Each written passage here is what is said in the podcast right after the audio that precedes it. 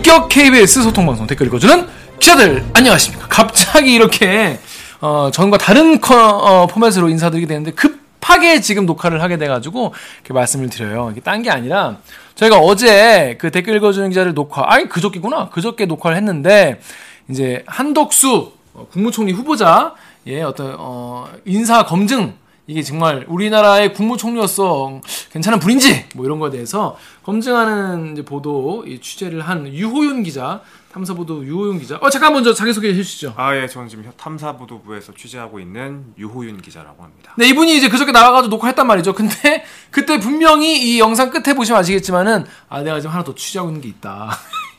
확인만 되면 이게 나갈 수 있는, 있는 것 같은데 아 확인이 안 된다 이러면서 막 찝찝했거든요. 그게 원래 확인됐단 말이야 그래가지고 지금 9시 뉴스에 나가요. 그래서 그 내용을 빨리 전달해 드리고자 오늘 이 자리에 모였습니다. 고생 많았어요. 네. 자, 어떤 내용입니까? 기본적으로 그 오늘 이제 방송되는 내용. 어, 저희는 일단은 그 한덕수 주미 대사로, 아, 한덕수 후보자가 주미 대사로 있, 있던 시절에 관련된 취재를 조금 이어져 왔어요. 관련돼서 저희가 제보를 좀 받았고, 네. 어, 관련된 이제 주미 대, 주미 대사관에서 벌어졌던 일들을 좀 취재하는 과정에서 오늘 확인돼서 보도한 내용은 어, 주미 대사관이 있고 관저가 있어요. 음. 그러니까 관저라는 게 공간이죠. 그죠. 그러니까 대사가 실제로 지내는 공간. 음. 근데 흔히 생각하기로는 공간이라고 한다면 뭐 생활시설, 거주하는 공간 이 정도만 생각하는데 대사관의 대사가 거주하는 공간은 달라요. 음. 왜냐면은 거기 한 훨씬 더 넓고 어. 이 지, 지하 1층, 지상 2층으로 되어 있는데 저택이네. 그 안에 연회장이 있어요. 어. 연회장도 있고 마당도 넓다랗게 있고 부지도 넓- 꽤 넓어요. 음. 왜냐면은 이곳에서 공식적인 행사가 벌어져요. 아. 그러니까 대- 다, 다른 나라의 대사도 초청도 하고 우리나라에서 예를 들어 국군의 날 음. 이럴 때 음. 아니면 개천절 음. 또 기념식 같은 것도 음. 이쪽 공간에서 진행이 돼요. 음. 근데 이 공간이 공적인 공간인 거죠. 음. 그러니까 일부 이제 거기에 대사랑 대사 가족들이 거주하는 공간이 있긴 아, 하지만 그건 따로 있겠죠. 예, 그 음. 시설 안에 있지만 기본적으로 는 공적 시설이에요. 음. 공적인 공간을 위해서 이렇게 많은 대규모 투자를 해서 상당히 좋은 워싱턴, 워싱턴 DC의 상당히 좋은 지역에 차지하고 있고. 근데 저희가 취재해 봤더니 음. 이 공간에서 음. 그 한덕수 총리 후보자 부부가 음. 공식적인 행사가 아니라 음. 사적인 행사를 했던 것으로 음. 저희가 확인이 됐어요. 그러니까 사적 행사가 뭐냐면 어, 한덕수 총리 후보자의 그 모교가 서울대죠. 네. 그리고 그 부인의 모교도 서울대예요. 서울대 네. 동문이에요. 최 작가님. 예. 네. 근데 그 부- 서울대 워싱턴 지역 서울대 동창회를 그때 어, 공간에서 했던 거죠. 동창회는 보통 이제 호프집 빌려서 하지 않습니까? 아, 뭐 그, 그렇기도 하고 사실 행사를 할 수 있죠. 예, 뭐. 사실은 뭐 공간 대관에서 대관에서 하죠. 그러니까 어. 요즘 보면 호텔에서 많이 하잖아요. 맞아 뭐 호텔에서 뭐뭐 네. 그랜드 볼룸 이런 데 빌려 가지고 네. 하시잖아요. 사실 왜냐면은 그 동창회라는 것이 결국 경비를 다 모아서 쓰시잖아요. 그렇죠. 동창회 빌려하잖아. 네, 회비로 하시잖아요. 그 네. 공간 같은 거 빌렸을 때는 그럼 그 회비에서 공간 대여하고 하는데 음, 알고 봤더니 서울대 2009년 12월에 음. 일요일에는 서울대 동창회를 공간에서 열고 어. 음. 하루 전날에는 그 총리 후보자의 부인의 고등학교 동창회를 토요일 날 열었어요. 아. 돌아가면서 했네. 예, 그 한 날에, 그러니까 한 주말에. 한 주말에. 예, 예, 그런 식으로 해가지고 공간을 사적인 걸 활용한 거죠. 음. 그러니까 보게 되면 음. 행사 식순도 저희가 대충 대략적으로 파악이 됐는데 음. 뭐 교가 제창을 하고 아 모여서 예 모여 교가 제창을 서울대 교가 아시는 분들. 예 한덕수 총리 후보자가 당시 대사였으니까 환영사를 하고 어. 구체적으로 이제 뭐 이렇게 어, 우리나라가 잘 살게 되어서 음. 이렇게 좋은 공간에서 우리 동, 뭐 이제 사람들이 모이게 됐다. 동창회라고 주는 공간이 아닌데. 그렇죠. 공식적인 거 사적인 행사를 하면 안 되는 공간이죠. 그렇죠. 명백하게. 예, 예, 예. 근데 일단 그렇게 공간을 활용을 했고 뭐 끝나고 나서도 이제 식사도 했고 음. 거기에서 이제 케이터링 업체를 불러가지고 음, 음, 식사도 하고 뭐 나중에 장기자랑처럼 노래도 부르시고 노래, 한덕수 총리. 후보자도 직접 노래를 불렀다. 아 노래까지 하시고 거기서. 이런 이런 행사였어요. 말 공적인 성향격의 행사가 전혀 아니었던 거죠. 음, 그렇죠. 이렇게 이틀 동안 열렸어요. 근데 이 공간을 사용한 것도 문제인데 음.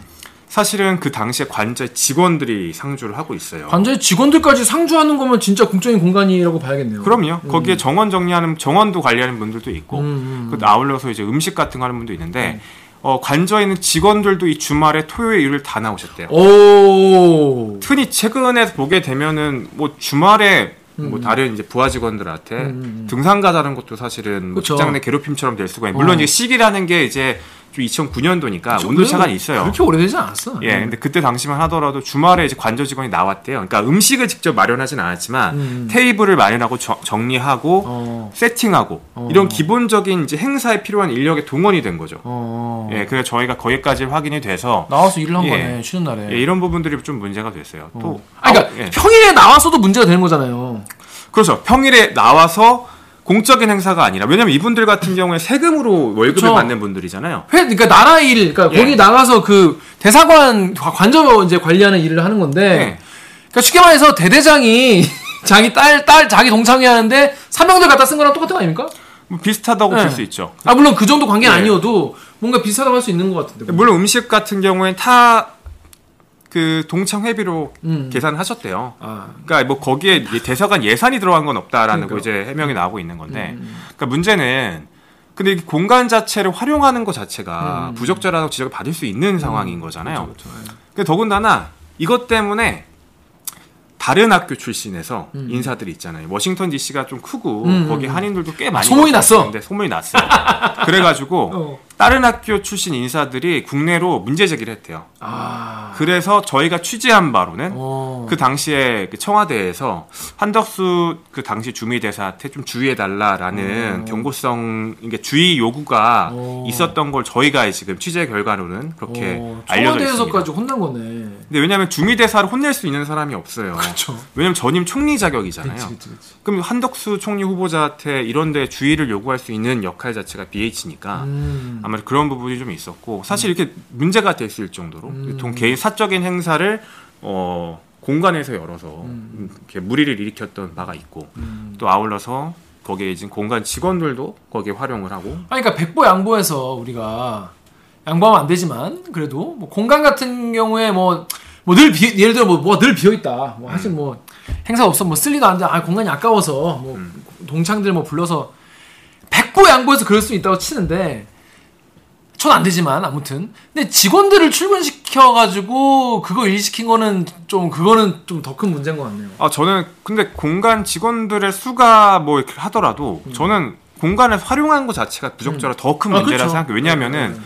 예를 들어 가지고 다른 학교라고 한다면 거기에 거주한 한인분들 꽤 많잖아요. 음. 그쵸. 우리 모교 동창할 건데 대사관 빌릴 수 있나요? 못 하잖아요, 사실. 그, 그러네. 더군다나 다른 학교도 아니고 본인들의 모교만 가능했던 거는 어, 이건 특혜죠. 그러네. 그건 예. 그것도 그러네. 사실 그리고 150명, 120명 정도가 모였는데 음. 서울대 같은 경우에 꽤 많은 인원 모였어요. 근데 그 공간 자체가 사실을 대관을 했다 그러면 상당히 비쌀 거예요. 그렇죠. 사실 워싱턴 D.C.라는 정말 땅값 비싼 지역 중에 한 곳에서 음. 여기에 120명이 수용할 수 있고 자유롭게 활동하고 같이 만찬도 즐기고 이런 공간을 대여하는데 공간 그 비용은 상당할 거란 말이죠. 음. 이 공간의 비용을 사실상 한덕수 어, 총리 후보자 측에서 준 거나 마찬가지인 그렇죠. 모양새가 된 거잖아요. 그러네 그분들한테. 예. 그- 그렇기 때문에 이런 부분이 좀 부적절하고 음. 그러니까 저희는 이 부분에 대해서는 사실 여러 가지 각도로 했을 때도 판단했을 때도 음.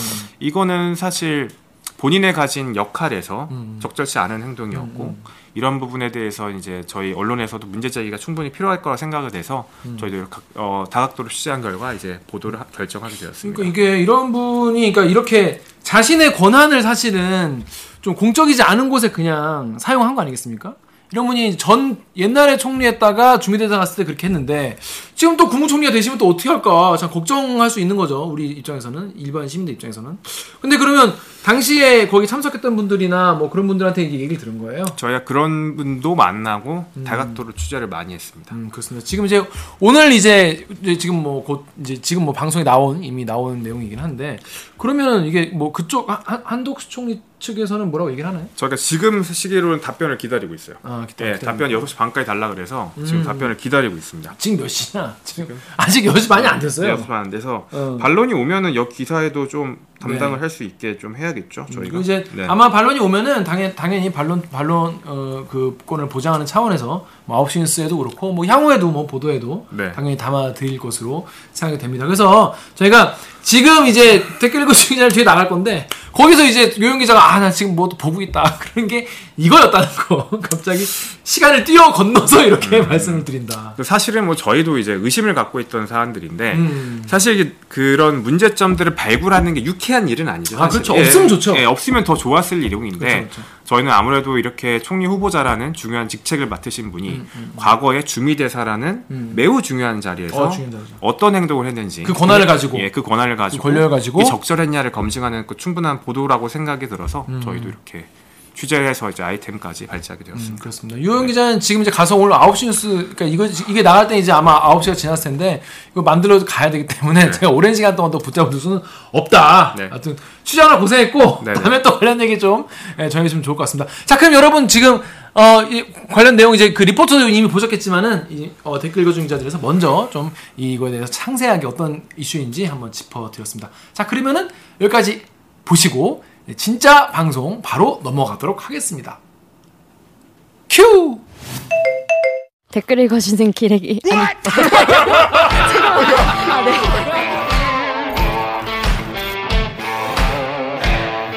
아 무슨 댓글 힘든데 읽어주는 기자들 찔렀네. 기레기 아닙니다 지금 여러분은 본격 KBS 소통 방송 댓글 읽어주는 기자들을 듣고 계십니다. 기화 형. 예? 재즈가 뭔지 알아요? 재즈요. 재즈는 그 좀 불러주세요.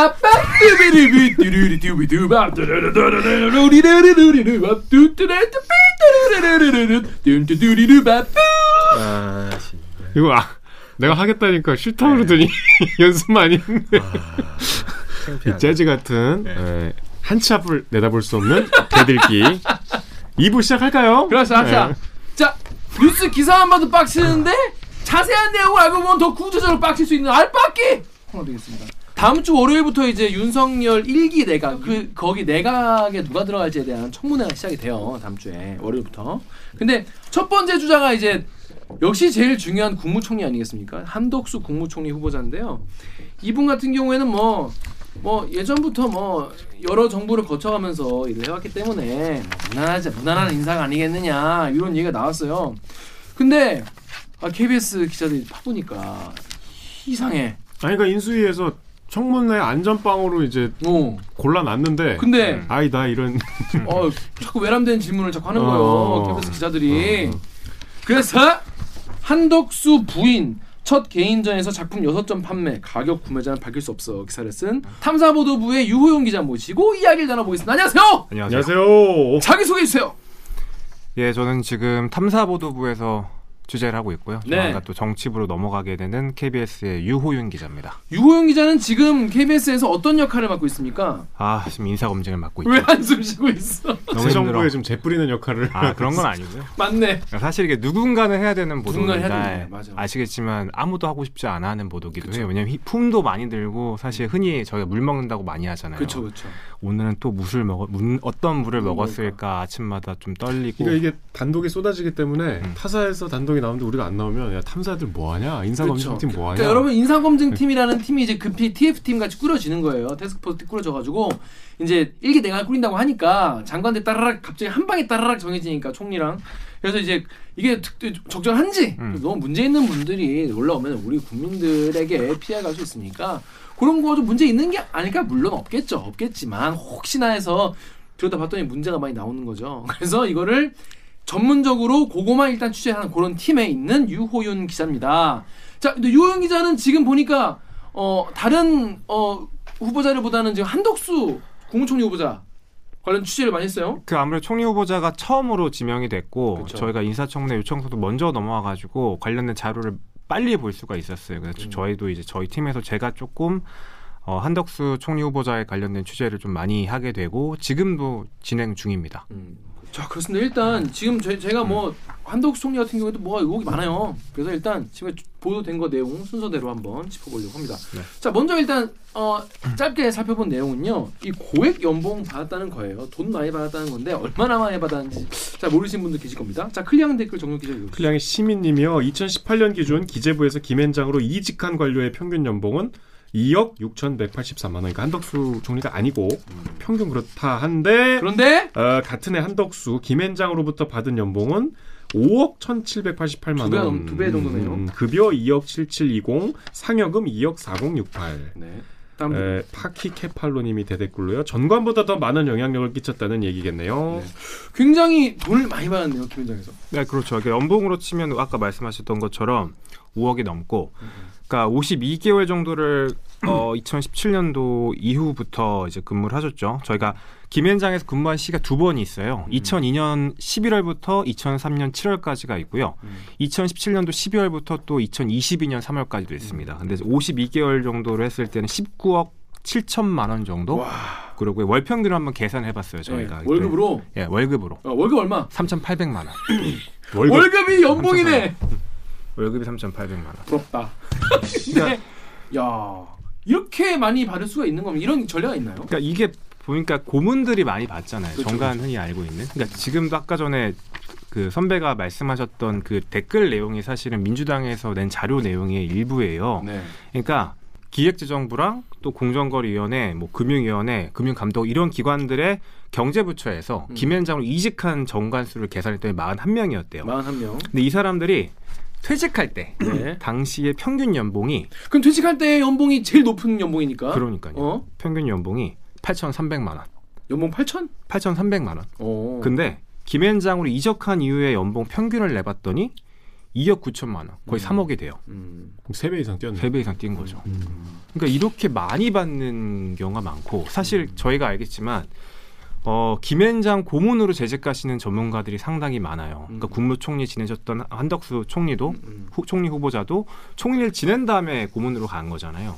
그 전에도 이제 경제수석, 청와대 경제수석을 하고 나서 이따가 이제 김현장 가기도 했고 저희가 취재를 하다 보면 뭐 국세청 출신인데 김현장 가는 음. 경우 있고 음. 경찰에서 되게 엘리트 코스 밟던 분이 김현장 가는 경우 있고 이게 다 고문으로 달고 있다는 음. 거죠. 맞아요. 근데 연봉은 저희가 사실은 어, 사회이사 같은 경우 연봉이 이제 공시가 되는 경우가 많잖아요. 음. 근데 이제 고문 같은 경우에는 이렇게 인사청문회 때 자신의 이제 소득 기록을 제출하지 않는 이상 그 고문이 얼마를 받았는지 알 수가 없어요. 어. 고문은 사실 딱히 정해진 일이 안 없잖아요. 해도 되는구나. 업무 성격이. 그러니까 저희가 궁금하잖아요.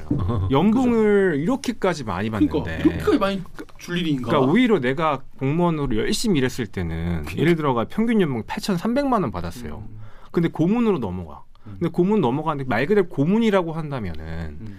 그게 어찌 조언적인 역할로 흔히도 이제 그 고문이라는 그 단어가 풍기는 분위기와 이미지가 있잖아요. 일단 그렇죠. 자리가 없잖아. 음. 그 네. 사무실에 고문 자리가 있지 상근하는 않잖아. 게 아, 아니고. 근데 이 사람 상근일 수도 있죠. 그렇죠. 상근 고문도. 가능하니까요. 근데 음. 고문의 형태를 떠나서 고문이라 그러면 내가 뭐 난관에 부딪혔을 때 음. 가가지고 조언을 구하고 음. 앞으로의 조금 비전을 얻고 이런 자리라고 추측이 되는데 음.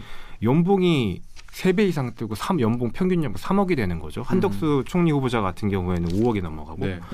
그러니까 저희가 생각했을 때 음. 시장은 냉정하잖아요. 그럼요. 돈 안 벌어 그거 몇 배 안 벌어주면 그 돈 안 줘. 근데 제가 옛날에 취재할 때도 변호사들 만나가지고 음. 고액 받는 음. 변호사한테 만나서 아 부럽다 음. 많이 받으시니 얼마나 좋겠냐 얘기하면은 음. 받은 만큼 시킨대요. 그렇지. 그렇지. 예, 그렇지. 냉정하대요. 냉정해. 그 김현장이 자선자수도 자선 기관이 아니잖아요. 그럼. 자선 어찌 됐건 간에 김현장 로펌에서는 음. 자신이 요구하는 일이 있고 음. 거기에 해당하는 만큼 돈을 주는 음. 것인데 지금 저희까지 어떤 일을 했는지의 고문에 대해서 고문이 어떤 일을 하는지에 대해서는 나온 자료가 거의 그렇죠. 없죠. 그렇죠, 그렇죠. 예. 그래서 이런 덕후에 이런 댓글이 달리는 거예요. 익명으로 김현장에서만 받은 게 아니라 SOE 사회에서도 8천만 원 받았다며. 야, 고문이 뭔데? 무슨 로비를 어떻게 했길래 18억이나 받았는지 밝혀야 되는 거 아니냐. 그러니까 이 18억을 그냥 줄 리가 없거든요. 이게 연봉 3억 그냥 주겠습니까? 뭔가 5억을? 그래서 이거는 밝혀야 되는 거 아니 뭐 이상하다. 이해가 안 된다. 그랬더니 윤석열 당선인 측에서 이거에 대한 그 입장이 또 나왔죠. 일단은 뭐 이제 후보자가 법무법인 고문으로 있으면서 음. 뭐 개별 기업의 특정 현안에 대해서는 어, 업무를 하지 않았다라는 음. 입장이에요. 그러면서 어 이제 공무원들에게 전화나 방문을 해서 부탁을 하거나 뭐 음. 특정 현안에 대한 의견을 전달한 적이 전혀 없다. 그러려면 왜 돈을 이렇게 주는 거야? 그러면 좀 이제 붙인 게 후보자가 이제 일반적으로 자문 업무를 했다면서도 원래 이제 스펙이 화려하잖아요. 뭐 하버드 대학을 그렇죠, 해서 그렇죠. 석박사를 하시고 뭐 42년간 사실 경제와 통상 분야에서는 한덕수를 빼고 논하기가 어려울 정도로 어. 주요한 역할을 많이 하셨기 때문에 음. 뭐 이러한 경륜과 전문 지식을 바탕으로 경영 자문을 했다 라고 하시면서 로펌 경영 자문을 했다고? 관련된 다른 기업들, 네. 국내 기업의 음. 경영 자문을 했다면서 특히 이게 인상적이었는데 음. 한국에 투자하려는 외국 정부와 기업의 한국 경제의 강점을 설명하는 업무가 많았대요. 그러니까 투자 유치를 하기 위해서 그랬다는 건가?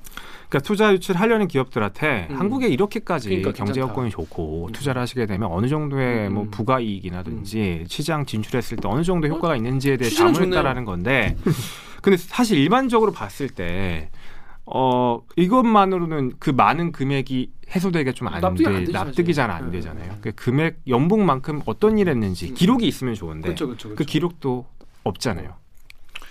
그렇습니다. 근데 이거 같은 경우에는 그래서 윤석열 당, 당선인 측에서는 이에 대해서 국민 앞에 모셨을 때 잘 이해해 주셔야 믿는다. 뭐 이렇게 얘기했다는데 내 어떻게 이해하는지 레스 네이버의 레스님은 그놈의 국민 언제까지 팔아먹을 거냐고 이게 이해가 안 된다는 부분이 많죠. 아무래도 금액 이런 고- 자체가 너무 높으니까. 너무 높으니까 이게 납득이 안 되는 금액이니까. 사실은 이제 김앤장이라는 존재가 음. 워낙 한국사에서 미친 영향이 크잖아요. 그러니까 전관들의 저수지라고 부를 정도로 음. 많은 전관들을 모아가고 음. 근데 정작 이제 저는 이번 인사청문회 과정에서 어, 여러 가지 의혹들이 많이 쟁점화됐고 문제화됐는데 저는 이 고문제도라는 거에 음, 대해서는 음. 우리 사회가 한 번 정도 음. 감시기구를 만들어야 되는 생각이 들었어요. 예를 음. 들어 가지고 제가 정관 변호사 한채 한창 논란이 됐었잖아요. 네. 그러니까 정관 변호사가 돼서 음. 뭐 검찰이나 자기의 법관 시절에 있던 후배들한테 압력 행사하거나 그렇죠, 그렇죠. 아니면 관련된 사건 수임해 가지고 그래서 하는- 저 예. 정관이 비싼 그게 도, 돈을 많이 들이는 거잖아요. 여기에 대해서는 견제 장치 되잖아요. 어느 음, 정도 만들어진 이제는, 것도 어. 있죠. 왜냐하면 내가 어떤 사건을 맡았는지 기록에 다. 누적이 되고 또 사회이사 같은 경우에는 음. 보시게 되면은 내가 어떤 안건에 찬성했는지 그- 반대했는지까지도 다 기록으로 남아요. 남아요. 회의록에. 음. 근데 고문 같은 경우에는 음. 정말 완전히 너무 좋죠. 음. 내가 어떤 일 했는지 흔적도 없고 음, 음. 어떤 자문을 했는지 특정 사건에 어떻게 음. 역할을 했는지에 대해서 아무 흔적이 없어요. 그러니까 일각에서는 그러니까 이거 혹시 로비스트로 역할한 거 아니냐. 그렇죠. 고급 로비스트로. 그 왜냐면은 이 높은 연봉이라는 게 김앤장이 제법 그 지급한 이유가 음. 이 사람이 단순히 스펙이 화려했었던 거 있지만 이분이 갖고 왔던 이제 공적 경험과 인적 네트워크. 인적 네트워크, 예, 인맥, 핵심은 인맥이죠. 인맥 핵심이죠. 예, 이 인맥을 어떻게 활용해서 이 자신들의 일을 도와줬는지. 그걸 로비라고 하죠 미국에서는. 예, 근데 우리나라에서는 로비스트가 합법이 안돼 그쵸, 있죠. 안. 예, 근데 이런 부분에 대해서 아직까지 정말 비단 한덕수 후보자가 아니더라도 음. 정말 고액 연봉을 받고 공직에서 이제 고문으로 넘어가는 공무원 하시다가. 네 김현장뿐만 아니라 다른 법률 아. 로펌에도 음. 이제 고문 많거든요. 음. 그런 분들이 어떤 일을 하는지 음. 우리 사회가 감시할 수 있는 제도가 이번 기회에 만들어져야 되지 않을까 음. 생각이 좀 들어요. 정영 기자 창에서 한번 고문 특집을 한번 고문을 말한다. 김현장을 말한 날이 위해서 그러니까 그럼 도대체 뭐 어떻게 해야 되는 거야? 고문을 했던 정말 기록이 없죠. 입을 열어야 되는데 너무 궁금하잖아요. 술 한잔 사드려. 예. 술 나보다 돈 500배 많은 분한테 내가 어. 술을 사라고? 자 그런데 요거 같은 경우에는 지금 그래서 뭐 나오 이게 너무 많다 이상하다 정도까지만 나와 있는 거잖아요 사실은 그죠? 그렇죠. 근데 지금 뭐 자료가 나온 게 없는데 네. 요거 같은 경우에는 정현 기자 아니 그 요거 같은 경우에 유호영 기자가 탈탈탈 본인이 턴 거예요 뭐냐면 에너지 관련 예산을 썼다 근데 그 돈 어디 썼나 보니까 골프장 회원권을 사는데 쓴 거예요 아 근데 이거는 한덕수 그 총리 후보자가 대사로 있을 때 대사관이 네네 그랬다는 거죠? 그쵸, 맞아요. 그쵸. 맞아요. 맞아요. 여기 일단 다음 댓글 정현 기자 좀 보시죠 다음에 김유신님이 미국 대사가 되면 골프 회원권이 에너지로 보이나 보네. 아, 그래서 미국을 좋아하나? 에너지 회, 여기에 써야 될 돈을 골프 회원권을 샀다는 건데 그때 이제 주미대사로 재직하셨던 시절이에요. 자 일단 고, 고 연계부터 좀 설명을 해주시죠. 그러니까 에너지 협력 외교 예산이라고 그러니까 이제 통상 그러니까 외교 통상부가 각 대사관에다가 뿌렸던 예산이 있어요. 근데 이 예산이 뭐냐면은 그러니까 에너지 외교가 그 당시에 되게 각광을 받았죠. 중요했잖아요. 해외에 그렇죠. 있는 이제 에너지들을 이명박 우리나라로 정부의 어떤 예, 히트 이명박. 정부의 예. 에너지 외교, 자원 외교 알, 아시겠지만 음. 적극 수행하기 위해서 뭐 에너지 해외 자원들을 안정적으로 이제 확보하고 우리나라 기업들이 해외 에너지 관련된 사업에 진출하는데 돕기 위해서 별도 예산을 준 거예요. 그 예산을 했더니 저희가 7만 2천 달러 이렇게 줬어요. 그 관련된 거에 써야 되는 거잖아요. 근데 이제 감사원이 2009년도 기준으로 한번 주미 대사관을 감사를 해요. 음. 이 예산이 근데 감사를 해봤더니 에너지 협력 외교 예산, 음. 뭐 에너지 외교, 자원 외교를 위해 써야 되는 그쵸. 예산들이 음. 엉뚱한 데 썼다라는 거예요. 그러니까 음. 자신, 그러니까 저희가 판단한 게 아니라 음. 에너지 협력 외교와 무관한 예산 집행 현황에 대해서 감사원이 다 분류를 해놨어요. 그 중에 나왔던 것이 우드모어 연회비라고 돼 있어요. 왜? 우드모어 wood more 우드모어 나무 더. 예. 그 연회비를 지급하는 걸로 돼 있는데 네. 그러니까 처음에 이게 뭐지라고 생각돼요. 우드모어는 뭐 들으면 뭐 통나무 파는 데인가? 연회비 그러니까 처음에 전딱그만 그게 16,000달러였는데 네. 생각했을 때 혹시 이제 외교 관련된 현안에서 음. 구독해야 되는 전문 뭐 시스템 뭐 우리가 모르는 뭔가가 예. 예. 우린 잘 모르니까. 음. 그래서 이게 뭔가 다른 전문 기관에 대해서 뭐 이제 구독하는 게 있나? 음. 연회비 지출하는 게 있나라는 생각이 들어가지고 제가 알고 있는 외국계 관계자한테 물어봤어요. 이런 게 있는데 뭐에 뭐 이게 전문적인 거 했더니 아 골프장이나 이러시는 거예요. 듣자마자. 네, 바로. 듣자마자 어. 골프장 회원권이겠지 이러시고 가지고 어. 아 그래요? 그래가지고 우드모어를 다시 골프랑 넣어서 쳤어요. 어, 왜냐면 골- 처음에 우드모어 쳤더니 무슨 로스쿨이 나오는 거예요. 어, 음. 어, 그럼 그, 공, 예. 공부 뭐. 예, 루스쿨에 관련된 내용인가 싶어가지고 근데 이제 우드모어랑 골프를 연관해 쳤더니 골프장이 떠요. 아. 고급 골프장이. 음. 그래가지고 어 그럼 여기랑 거리를 한번 재봤어요. 주미 대사관 대사관에서부터 거리랑 거리를. 어. 차로 36분인가 걸리고 아 너무 가깝다. 너무 좋아 딱이야. 공식이 너무 좋네. 아 이거다라고 생각이 들어가지고 저희가 물어봤죠. 음. 이거 대사관 그쪽 이제 총리 후보자 측에서 이거 골프장 맞냐? 음. 맞다. 음. 이거 회- 그걸 후보자께 치셨냐? 음. 아니다. 공사가 쳤다라고 하시더라고. 밑에 다른 직원이. 음. 그러니까- 대사관이랑 공사 줬다. 그러니까 보니까 당시만 하더라도 골프 회원권을 대사관이 여러 개를 좀 보유하고 있었나 봐요. 음. 그래가지고 대사가 안 쳤다가는 그러니까 대사 골프를 아예 안 친 건 아닌데 음, 음. 이거 같은 경우에는 이제 공사가 쳤을 것이고 음. 대사님이 치신 적이 없다 음. 당시에라고 저희한테 해명을 해줬어요. 음.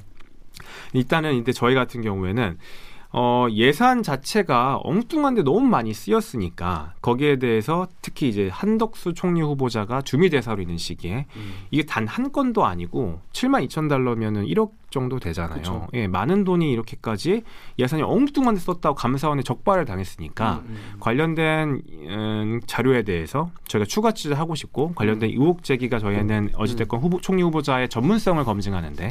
그 덩- 그 도덕성 측면보다 음. 전문성 검증한 측면도 있잖아요. 리더잖아요. 음. 대사관 리더였고 음.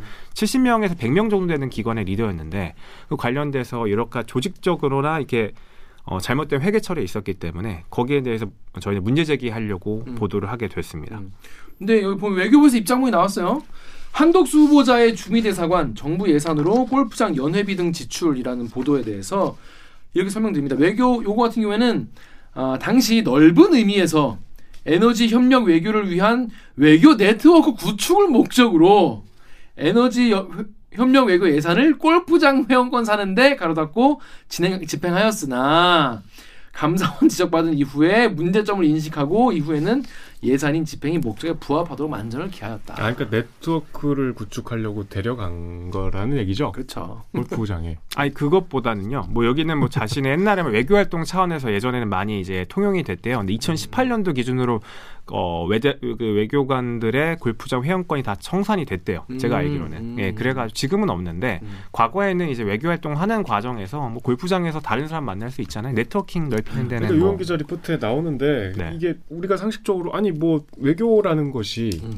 뭐 사람을 사귀고 뭐 네트워킹을 형성하고 또 뭐 여러 가지 그 공식적이지 않은 활동이 필요한 영역이라 이런 게 뭐 이게 뭐 어떠냐라고 하는데 이런 데 쓰라고 쓰- 항목에 또 따로 있잖아요. 그렇죠. 어. 정확해요. 그, 선배, 예. 그, 그러니까 그 항목을 안 쓰고 이걸 썼다 이거야 에너지. 맞아요. 선배 말씀하신 것처럼 예를 들어가지고 골프에 대해서 음. 뭐 칠 수 있잖아요. 음. 필요하면 쳐도 되는데 음. 그럼 거기에 해당된 업축이라든지 다른 예산 항목이 있단 말이에요. 그쵸. 어. 그럼 거기에 안 쓰고 굳이 이걸 넣은 거면 음. 그럼 그 거기에 해당됐던 원래 이제 골프장 회원권을 쓸 수 있는 예산으로 뭘 했냐 이거죠. 음, 음. 그럼 거기에 대해서는 지금 확 밝혀진 게 없는 것이고 이런 식으로 이제 부적절한 예산 집중이 있었고 사실 저희가 어더 파고 싶었어요. 관련돼서 음. 감사원이 어지간 하면 에너지 협력 외교 예산이라고 판단할 때 음. 관련성을 판단할 때 음. 예를 들어 미국 인사 만났어요. 음. 그럼 그 사람이 관련돼 가지고 넓게 해석해 줄 수 있는 여지가 있잖아요. 미국이 워낙 관련돼서 에너지 관련된 뭐, 뭐 이- 협, 활동도 많이 하고 기관도 많고 하니까 근데 무관하다고 판정할 정도였으면은 이 근거 자료에는 저는 여- 완전하게 이제 이 활동과 에너지 외교는 물론 공적 활동과도 좀 무관한 게 있지 않을까 생각을 했어요. 그러니까 풀어서 말하면 감사원이 애지간하면 그까지 안 하는데 무관하다고 진짜 그까지 한 거는 진짜 그렇게 아- 이게 에너지 외교랑 정말 아무 상관없이 썼기 때문에 감사원도 어 좀 야 이건 야 이건 좀 너무한 거 아니냐 싶어서 이거 예전 같았으면 탐사에서 출장 가고 골프장 가서 한덕수 사진 보여주고 이 사람 네. 여기 뭐냐 그러면 어, 단, 단골이다 혼자 잘 쏜다 음. 그런 녹취 따고 아니냐. 그랬을 텐데 그래서 그 주재국 인사 선물도 있고 뭐 업무 관련 자료 구입도 있고 이런 것도 아예 무관하다라는 거예요. 아니, 아무 상관 없잖아요 예. 한국에 에너지랑 꼴 우두머랑 뭔 그래서. 저희가 그리고 좀 궁금했던 게 무지개 행사 관련 경비라는 것도 있어요. 무지개 행사 관련 경비 예, 이게 뭐 한 4,000불 됐죠. 4,000불. 4,000불, 4,600불 정도 됐는데 이게 도대체 뭔지를 모르겠는 거예요. 1년에 400불씩 1년은 아니고요. 그러니까 제가 다른 외교가 쪽에 물어봤더니 이거 혹시 그 사모님과 관련된 행사 아니냐라는 제보도 받았어요. 근데 음. 또 다른 쪽에서는 기후 관련된 행사일 거란 얘기도 있었고, 기후 예. 무지개랑 근데 기후 관련만 하더라도 에너지 협력 외교 예산이라고 할 수 있는데 그쵸. 그 어떤 데서는 뭐 VIP 행사인데 코드네임을 붙이는 경우가 있어서 음, 음, 음. 그걸 무지개로 부르는 걸, 걸 수도 있다라고 음, 해가지고 음, 저희가 확정적으로 어떤 행사인지가 몰라서 사실 근거 자료를 구- 요청했어요. 음. 이 행사가 12월 23일 날 어떻게 무슨 일이 있었던 거지 궁금하잖아요. 그 무지개 행사는 그 거는 어디서 있었던 거예요? 뭘 여기? 써 있어요. 에너지 협력. 외교와 무관한 예산 집행 명서에 음. 무지개 행사 관련 경비가 음. 있어요. 그게 감사원 자료예요? 네, 감사원 자료요. 어. 근데 근거가 필요하잖아요. 그치. 어떤 근거? 왜냐면 관련돼 가지고 감사원에서도 기록이 있을 것이고 음. 대사관도 기록이 그치, 있을 그치, 것이고. 그치. 근데 감사원은 보관 중인 이 관련 자료가 없대요. 음, 대사관에 물어봤어요. 음, 저희가 의원실을 통해서. 음. 근데 대사관의 자료 보존 기한이 있잖아요. 음, 그죠, 그죠. 5년이래요. 5년. 그러니까 너무 오래 지나가지고 음, 음. 당시 자료가 없는 거예요. 모르겠다. 5년밖에 안 돼요 대사관의 자료 예, 보존 기간이? 5년밖에 안 된대요. 되게. 그러니까 5년이 지나버리면은 관련돼서 요청할 근거도 없어지는 거예요. 이거 너무 이것도 고쳐야 될 것 같은데 음, 음. 외교 관련된 현안 자체가 많잖아요. 그리고 음. 더군다나 특히 이제 공직자들 가운데 정치권의 주요 인사들이 주요국 대사로 많이 나가시잖아요. 근데 이분들이 말 그대로 회전문 인사로 음. 다시 이렇게 총리 후보자로 오시는 경우도 있고 음, 아니면 다른 국무위원 자리에 올 수도 있는데 음. 여기에 대한 검증을 하기 위해서라도 음. 관련된 자료 보존 기간 좀 늘어나야 될 것 같다는 생각도 들었어요. 그래서 아까는 이제 그 유영 기자가 로펌의 고문 고문 문제를 좀 앞으로 깊이 파봐야 될 것 같다.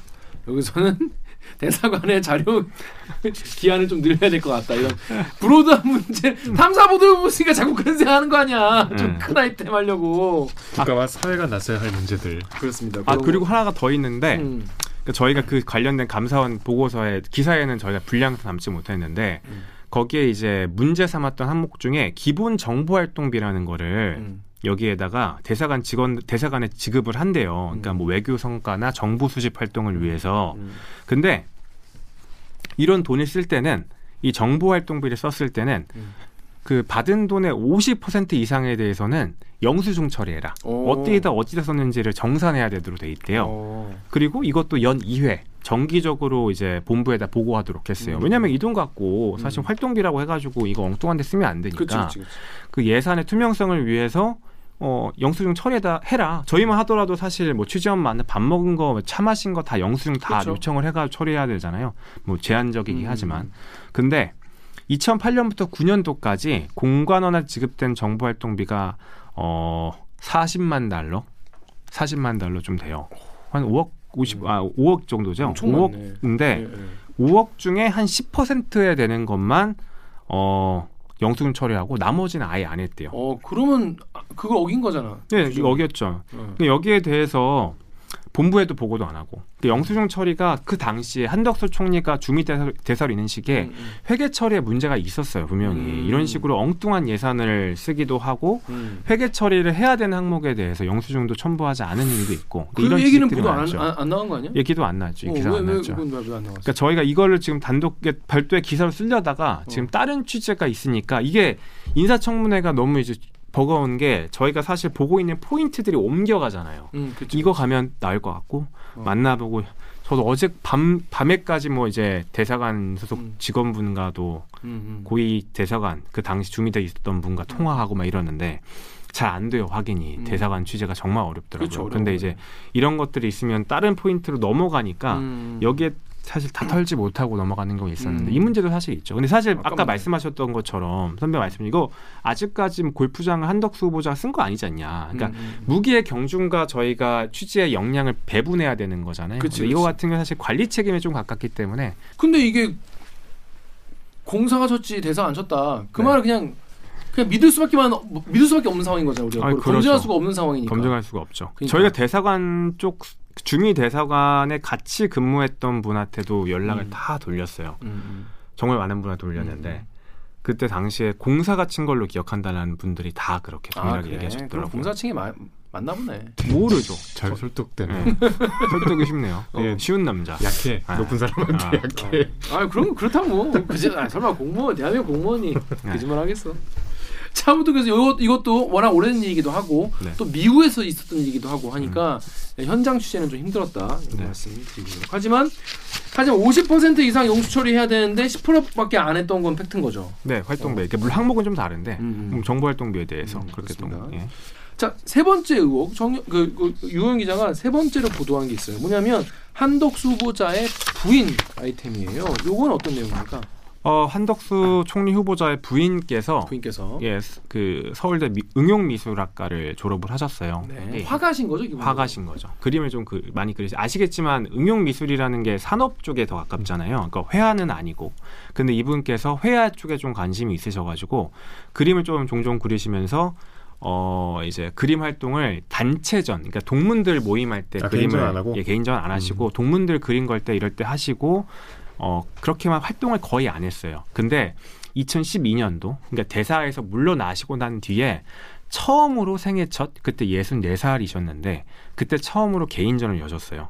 할만하죠. 단체전 예. 그렇게 했으면. 예, 개인전 처음으로 여셨어요.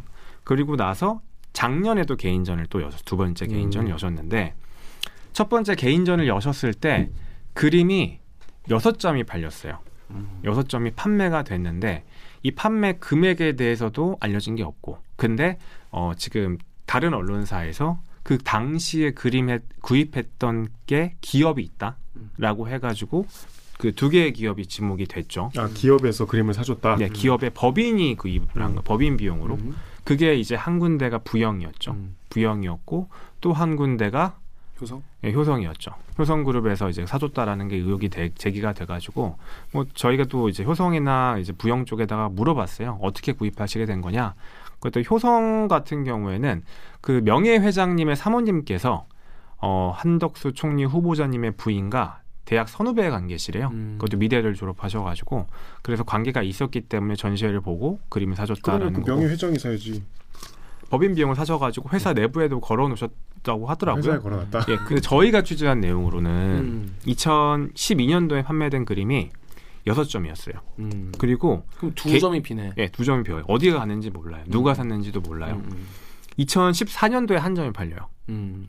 그리고 작년도에도 작년에도 개인전을 여셨는데 음. 이때는 팔린 그림의 숫자가 나오질 않아요. 오. 그러니까 지금 어, 후보자에서는 누구한테 팔았는지를 확인 안 하고 있어요. 음. 이건 부영과 효성이 확인해 준 내용이고 음. 후보자는 작품을 구매자에 대한 기록 같은 경우에는 구매자의 동의도 있어야 되고 그렇죠. 하기 때문에 발- 함부로 밝힐 수 없다. 음. 판매한 금액도 밝힐 수 없다라고 하면서 언론에서 계속 이 그림 갖고 대기업에 팔았으면 이거 사실은 이게 적절한가? 그 KBS 사이트의 패턴 박사님이 그래서 전시회를 열어서 그림 판 게 뭔 문제가 있냐라고 얘기를 하시는데 네. 이게 만약에 기업이 법인 돈으로 뭔가 목적을 가지고 큰 돈으로 하줬으면 문제 있을 수 있는 거죠. 그렇죠. 그 더군다나 지금 어 누가 샀는지가 안 나오고 음. 사실 저희가 그 인사청문회 그쪽 준비단 음. 총리 쪽 총리 후보자 측에서 물어봤더니 음. 어 그림이 작년에 팔았던 그림에 대해서 음. 상당수의 작품이 공직을 그만둔 한참 뒤인 작년에 판 거라고 했잖아요.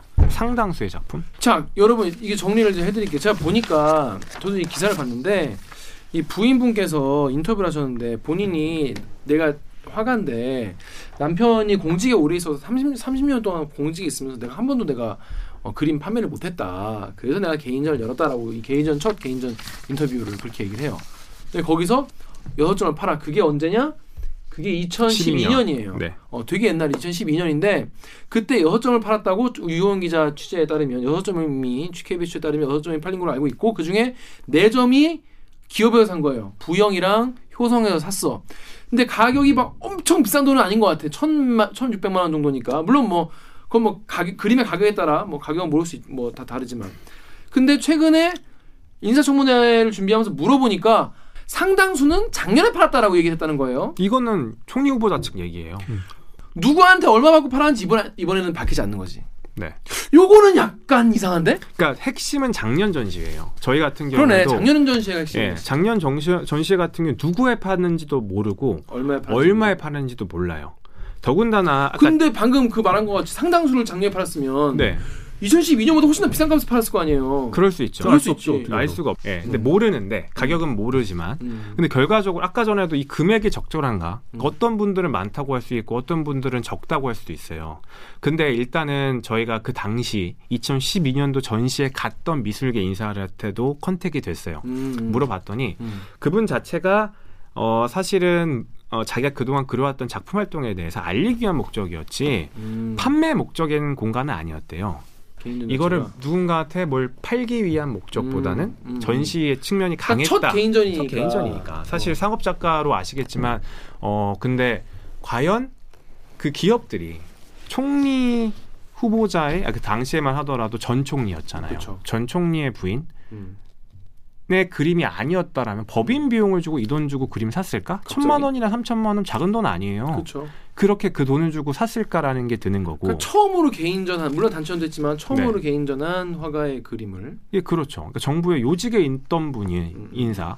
이분이 훗날 또 어떻게 더 잘 될지 뭐 그때는 모르는 거지만 사실 관리 차원에서라도 이렇게 비싼 돈 주고 사줄 수 있잖아요. 뭐 개인 돈 주고 샀다면 저희가 뭐 음. 내일 들어가지고 김기아 선배가 개인전 했는데 음. 뭐 제가 사주던가 음. 선배가 사주던가 음. 문제 안 되죠. 그렇죠. 근데 예를 들어 저희 저희 회사 비용으로 이걸 김기아 선배 개인전 그림을 사줬어. 예를 들어 삼성이 응, 삼성이 삼성이 왔어. 와가지고 내뭐 하셨어. 그러면 나중에 이제 뭐 잘 나간다. 좋은데? 예. 많이 사주. 개인전 아니, 근데. 네. 왜안 밝히는 거예요? 그러니까 안 밝혀요. 그러니까 이게 누가 팔았는지에 대해서 아까 말씀드렸던 것처럼 고객 정보를 안 하고 개인지만이라도 알려달라. 비공개하는 이유가 뭐야? 아 이게 그 불문율이래. 불- 그러니까 그게 구매한 사람의 동의 없이는 밝힐 수 없다라고 해요. 그것도 물론 뭐그 납- 말은 맞죠. 납득은 되는 음. 얘기긴 하는데 근데 금액도 안 밝히고 지금 약간 애매한 표현이 있어요. 총리 후보자 측에서 밝혔던 그램이 그림으로 얻은 소득은 현재까지 약 1억 원입니다라고 얘기했잖아요. 음. 그림으로 얻은 소득이라고 했지 판매 그러니까 그림 판매가 판매액이 1억 원이라는 게 밝히지 않았어요. 음. 그림으로 얻은 소득이 1억 원, 약 1억 원이라고 했거든요. 음. 저는 엄연히 다르다고 생각해요. 음. 조금 더 알아봤더니 음. 표현 자체에 의미, 의미가 있는 게 그림을 팔 때 비용도 들잖아요. 음. 예를 들어 자료비 뭐 관련된 전시 관련돼서 전시관을 빌렸을 경우에 그렇죠. 전시 비용이 음. 있을 것이고 아, 관련된 수수료도 있을 것이고 음. 이거 다 띄고 순이익이 1억이다. 순이익 1억이라는 얘기예요. 근데 순이익이라고 해도 네, 작년에 밝히지 않은 액수가 그러니까 총 액수가 1억이라면 네. 그 2012년에 판매한 그 그림 단가에서 크게 상승하지 않았을 것 같아. 그런데 네. 어, 2012년도에 판매했던 그림에 대해서는 판매 가격에 대해서 반박할 수가 없는 게 세금 신고를 하셨어요. 음. 세금 신고를 하게 되면 판매 기록이 나와 있잖아요. 음. 내가 얼마에 샀고 음. 얼마에 팔았는지의 기록이 남아 있는데 음. 작년 그림에 대해서는 상당수를 작년에 팔았다고 했는데 아직 세금 신고 안 하셨어요. 어. 세금 신고는 5월까지가 기한이었기 때문에 아, 또 오, 올해 5월? 이게 올해 5월 다음 달이에요. 다음 달이네. 그러니까 오- 다음 달까지 세금 야, 신고하셔야 되는데 미묘하다. 예. 청문회 빨리 해야겠네. 어. 그러니까 여기에 대해서 세금 신고를 아직 안 상당수는 작년에 팔았고 음. 그러면 이미 지금 저희가 회선해도 한 약 3천 넘잖아요. 음. 그러면 사- 그 나머지 금액에 대해서 사실 여섯 개 중에 네 개만 확인됐고 두 개는 확인 안 됐는데 맞아요. 산술적으로 보더라도 이게 적지 않은 1억 중에 적지 않은 비율을 차지해 이미 했는데 음. 후보자 측에서는 상당수를 작년에 팔았다 그러고 음. 정확한 금액 밝히지 않고 판매처 밝히지 않고 음. 세금 신고는 아직 안 돼가지고 걸 관련된 증빙 자료는 제출이 안 돼 있고 음, 음. 그러니까 여기에 대해서는 좀 이제 의구심이 드는 거죠. 그 세금 그 세금 그 신고를 하면은 누가 샀는지 나옵니까? 그것까지는 안 뭐. 신고가 되면은 저희가 알 수는 없죠. 음, 그치, 거기에 세무 정보는 알게, 아시겠지만 취재하는 과정에서. 밝기 안 힘들죠. 그렇습니다. 네. 자 그래서 우리 의심, 의혹을 가질 수밖에 없는 거죠. 이 클리앙의 도메닉 댓글님 댓글 좀 보십시오. 클리앙의 도미닉님이 작품 사주는 게 깔끔한 방법 중에 하나라는 이야기는 들었습니다. 저희 뉴스, 뉴스 유튜브에요. 제이우님이 그림 구매한 효성과 부형을 어, 특혜 봐줬는지 검증이 필요하다. 니노 이노엘 티그레? 님이 정말 그림이 좋아서 산 걸까요? 아니면 다른 의도가 있는 걸까요? 대부분 국민은 알겠죠. 기업들이 왜 사줬을까요? 음, 몰라요. 그러니까 그러니까 사실은 이너 서클이잖아요. 그들만의 리그에서 그림을 사주고 파는 건데 음, 전 법인이 사줬잖아요. 더군다나 그러니까. 법인 비용으로 음, 음. 이거 자체만 하더라도, 하더라도 음. 저희는 약간의 그런 특수한 목적이 있지 않을까라는 걸 충분히 의심할 수 있고. 심리적 가심할 수밖에 없는 거죠. 음. 그 유명한 뭐 이호한 작가라든가 뭐 정말 거슬러 올라가서 뭐 김한기, 박수근 이런 사람의 아주 조그만 판화 같은 게 이제 천만 원대예요. 음. 그러니까 이제 우리, 소, 우리 같은 이제 서민들이 뭔가 그림으로 재테크를 하거나 음. 수집을 하고 싶을 때 좀 유명한 작가를 사고 싶으면 최대치가 그 정도잖아요. 음. 한덕수 총리 후보자의 이제 부인께서는 이제 전공도 이 회화가 아니시고 이름 있는 화가도 아니시고 음. 단체전만 하셨고 이제 뭔가 나의 어떤 기념 사업처럼 이제 개인전을 처음 수건의 어떤 소원이었겠죠. 뭐 그림을 그리는 사람은 누구나 개인전을 하고 싶으니까 음. 첫 개인전에서 작품을 천만 원 단위로 샀다는 거그 더군다나 저는 상당수 작년에 팔렸다라는 그 밝혔던 그러니까 그 어, 후보자 측의 발언이 저는 되게 의미심장하다고 음. 생각이 들어요. 그럼 작년에 누가 사갔으며 얼마에 샀을까? 음. 이게 너무 궁금한 거죠. 근데 보니까 한덕수 총리가 지금 그 정호영 후보자에 비해서 지금 오히려 정호영 후보자가 지금 뭐가 또 팡팡 터지고 막 그러니까 좀 그렇지 여기도 장난 아니야. 뭐 엄청 나와. 뭐 그러니까 뭐 부동산 투기해 본 적 없다더니 슬기로운 아파트 재테크라는 보도도 KBS에서 나왔고 또 한독 청아가 청계천 땅 팔아서 50억 차익. 근데 매수자가 MB 특보야. 한독 청아 땅 50억 원 차익 의혹에 정상적인 상관에다 이게 막 부동산 의혹까지 막 나오고 있습니다. 그 지금 어, 뭐 어떤 이게 지금 뭐 추가적으로 더 취하고 있는 게 있습니까? 아니면 뭐 이건 좀 더 문제인데 아직 들여다보지 않았다거나. 그러니까 저희도 사실은 주요하게 봤던 것 중에 하나가 총리 후보자가 예전에 과거에 89년도에 이제 자신이 장인으로부터 집을 사는 과정에서 돈이 이제 당시에 3억 정도의 집을 산 걸로 나왔잖아요. 장인에게 차원. 예, 3억에 주고 샀는데 어 당시에 이제 돈이 조금 부족했는지 그 집을 세를 내주고 세를 1년치를 먼저 받아가지고 그 집 사는데 보탰어요 1억 정도를. 근데 거, 그거를 그 돈을 임차인에 들어온 지가 대- 그 곳이 AT&T였어요. 음. 잘 알고 있는 통신사. 통신사.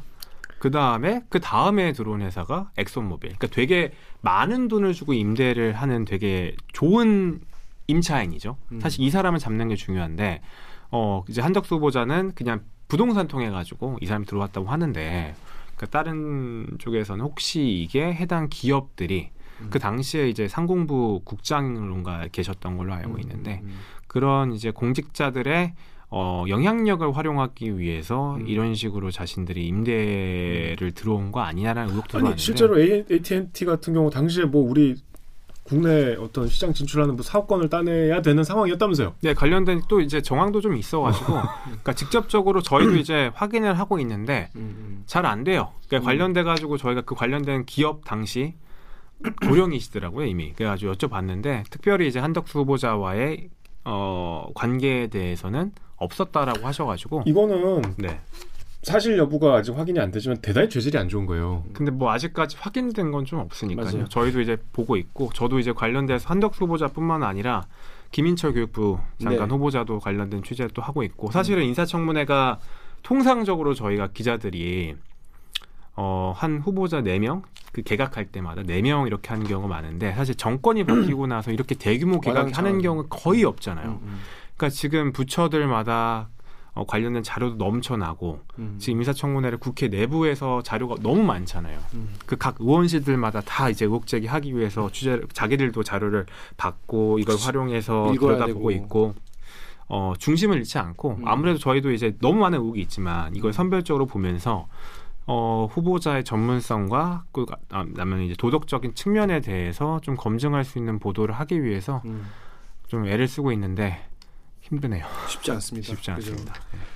자, 그렇습니다. 여러분 지금 한 한 그 한덕수 총리 같은 경우에는 사실 좀 약간 지금 어 약간 묻혔어. 약간 묻힌 느낌이어가지고 유영 기자가 또 하나 시원하게 하지 않을까. 뭐 사실 안 나오는 게 좋죠. 사실은 저희가 너무 많이 취재를 했는데 어, 어. 나오지 않았으면 정말 좋은 아. 후보자신 그렇지. 거잖아요. 그러니까 지금 이런 취재들의 사실 원조가 우리 KBS 탐사보도부가 2008년에 이제 이명박 정권이 딱 들어서서 첫 개각 때 음. 이제 장관들을 이런 식으로 처음 탈탈 털었어요. 음, 어, 한국 언론사에서 음. 아주 조직적으로 모든 후보자에 대해서 그때 지금의 탐사 기법과 수법이 다 나왔어요. 막 음. 무슨 농지법 위반 지금 지금은 정말 나와도 별로 반향도 없는 거. 음. 그다음에 해명도 그때 다 나왔어요. 뭐 땅을 사랑했다 뭐 이런 것도. 그게 이제 지금 자리를 잡아서 전 언론사가 다 쏟아내고 있는 거죠. 예. 그래서 지금 이 원류에 속해 있는 기자들이 사실은 굉장히 똑같이 경쟁을 하고 있는데 기- 저는 이제 궁금한 게 이게 당사자로서 그러면 네. 이건 이제 정부적 판단이 필요한데 한덕수 후보자 어떻게 그 낙마할 것 같아요? 아니면 뭐 통과할 것 같아요? 저는 아직까지는 모르겠어요. 아직까지는 낙마 정도 아니다. 뭐 그러니까 지금 나온 의혹만 가지고는 민주당에서는 당연히 이제 더 추가적인 의혹을 파고들고 있고 음. 근데 아직까지는 확실하게는 잘 모르겠어요. 아까 덧붙여서 그 음. 2008년에 우리가 그런 보도를 막 하고 음. 또 이제 우리가 언론에 대해서 미디어 포커스에서 하고 그래서 사실은 그게 이제 KBS의 권력이 개입하는 그 원인이 됐었잖아요. 음. 당선인 입장에서 얼마나 얄미워. 음. 내가 막 집권을 해서 이제 첫 인사를 했는데 기자들이 탈탈 털어서 개망신 당하고 낙마하고. 음. 근데 이제 지금은 안 그렇겠죠. 딱 정권이 진보 이제 보수 정권을 교체된 직후에 언론에 대한 그 개입이 그게 계기였거든요. 음. 그 유영 기자 하고 이런 보도들이 지금은 다행히 모든 언론사들이 다 하고 있기 때문에 음. 그만큼 언론 환경이 좀 바뀌었다는 방증이기도. 그래서 사실은 이렇게 부분 개혁을 할 때만 하더라도 그 정권이 유지되는 상황에서 개혁을 하게 되면은 뭐 민정수석실이 있었잖아요 음. 그 전에는 검증을 좀 많이 해요. 그 관련 음. 아시겠지만 인사 인사수석이나 뭐 관련된 그 실에서 미리 사전에 스크링하고 또 다시 평판 조회하고 관련된 자료 동의 받아가 다시 들여다보고 하, 하는 과정을 충분히 거치잖아요. 근데 아시다시피 지금 사실 정권이 바뀌고 나서 선거 이후에 대선 이후에 시기가 짧았잖아요. 그러니까 인, 인사 검증의 시기가 물리적으로 부족했어요. 음. 근데 정작 어, 배출하는 후보자들은 너무나도 많고 너무. 그러면 그렇기 때문에 사실 정권 차원에서도 어, 좀 미흡한 부분이 있을 수 있거든요. 그러니까 언론의 역할이 사실은 이제 언론 정권이 이제 후보자를 선택하는 과정에서 하지 못했던 일을 대신 검증해주고 있는 거잖아요. 음, 그렇지. 예, 그러니까 이 과정 자체가 대단히 건강한 작용이고 음. 만약 하나 만약에 저희가 또 한덕수 총리 후보자를 검증했는데 안 나왔다, 음. 문제될 게 없다. 그러면 아, 더뭐 좋은, 거, 좋은 뭐. 거죠. 그러니까 이런 측면에서 저희에게 대 그래요. 적극 역할을 하면서 어. 음, 음, 음. 아, 그 아시겠지만 선배가 말씀하셨던 것처럼 이제 KBS가 원류가 있고 인사청문회를 음. 잘해왔던 이제 음. 역사 이기 때문에 음. 뭐 저희도 이제 관련돼서 누를 끼치지 않도록 잘 들여다보고 아니 뭐이 좋은 정도만 해야죠. 해도 사실 충분히 역할을 하고 있죠. 자 지금 지금 가장 사실 언론사들마다 가장 지금 다, 제일 그 언론사에서 취재 잘한다는 기자들이 이제 지금 다 달라붙어 있는 게 이제 인사검증 팀이에요. 그래서 뭐 우리뿐이 아니라 뭐 오늘도 MBC 뭐 SBS 다 지금 뭐 아니 뭐 조중동 다 열심히 지금 하고 있는데 KBS에서는 유호영 기자가 지금 한덕수 총리를 근데 참 검증하고 있다. 화력이 정호영한테 집중돼 있어갖고 지금 언론사별로 뭐 음. 봐야죠. 근데 워낙 워낙 그 학, 학력 이런 게 사실은 좀 민감하니까 많은 분들이 그 자녀 이야기. 자녀 이야기 한덕수 후보자는 자녀가 없습니다. 음. 네, 그래서 관련된 아, 내용이 그래요? 없는데, 네, 전혀 없어요. 어. 네, 그렇기 때문에 좀 덜했고 지금 보게 되면 거의 이번 청문회의 핵심은 자녀 같아요. 저는. 그러니까 한덕수 총리 거는 이거 취재하는 기자한테 좀 미안하지만 지금까지 나왔던 여러 의혹들이 누군가를 분노하게 하고 막 공분을 살 만한 사안은 사실 없어. 맞아요. 아유 뭐 저놈들이 그렇지라는 음. 정도야. 음. 정서적인 반응은 사실 좀 약간 드라이한 음. 것 같아. 음. 그러니까 저희도 이제 사실은 역할에 따라서 또